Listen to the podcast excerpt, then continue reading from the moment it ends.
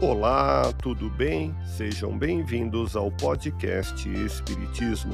Aqui é o Paulo e vamos apresentar os fundamentos da doutrina espírita com o estudo da obra O Espiritismo, na sua expressão mais simples, capítulo Histórico do Espiritismo, publicado em Paris em janeiro de 1862.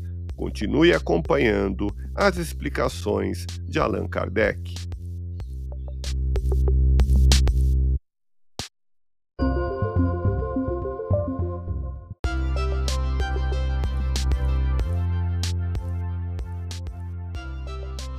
A vida espiritual é a vida normal do espírito.